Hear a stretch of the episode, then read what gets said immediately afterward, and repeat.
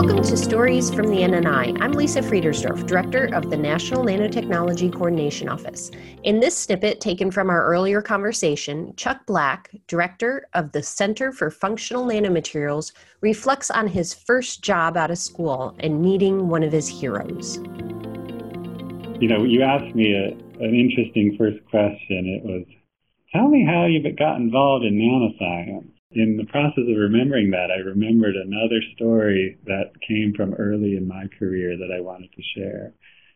And this happened just after I finished school and took my first job in IBM. So I was at the TJ Watson Research Center, which for someone like me was kind of like that's a dream job. That's where the heroes were. And I can remember in my first weeks there setting up my office, getting my computer running, and trying to start learning about ferroelectric materials, which is what I was hired to think about. I was charged with thinking about how to use ferroelectric materials for memory, computer memory.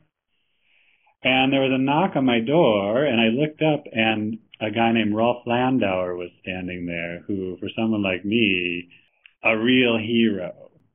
Landauer, you know, had, he was an older guy by then, but he has made some of the real fundamental contributions to what we call nanoscience now. I mean, there are Landauer formulas and things that I had learned about in school. So he was standing there and he introduced himself to me, said, you know, my name's Rolf Landauer. I work here. And I was like, I know, I'm very intimidated.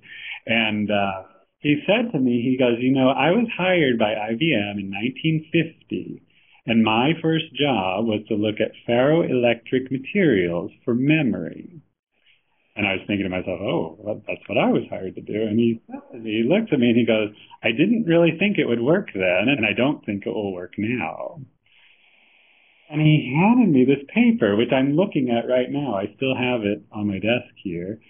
And as he had gotten later into his career, he had taken on this role and he said, look, there is a need in science for someone to document when things don't work. Because a lot of effort gets spent on projects, and it's not often enough that people document why things don't work. Because if you read the literature, it all sounds great. It sounds like it's a done deal. And this was something that he advocated for in the later part of his career. And I, I think it really is true because you know, I've been at this long enough to know that it oftentimes takes multiple tries for something to get over the bar. You know, we try ferroelectrics for a while, then we decide it doesn't work, and then later on we try again. And it's worth trying again because we've got new tools, we've got new materials.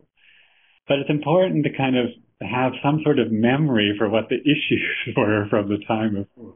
And so as we're ramping up to do quantum information science or whatever the next challenges are, I think there is a role to be played for kind of, you know, a type of realism. We're all excited. I mean, all of us, like, if, if at the end of the day I can say that I contributed to something so monumental as quantum information science, gosh, we could only hope for such an impact. But we have to kind of try to remember that at the foundation we're scientists, and uh, it's our job to kind of not just promote when things work, but also try to understand and explain even when they don't.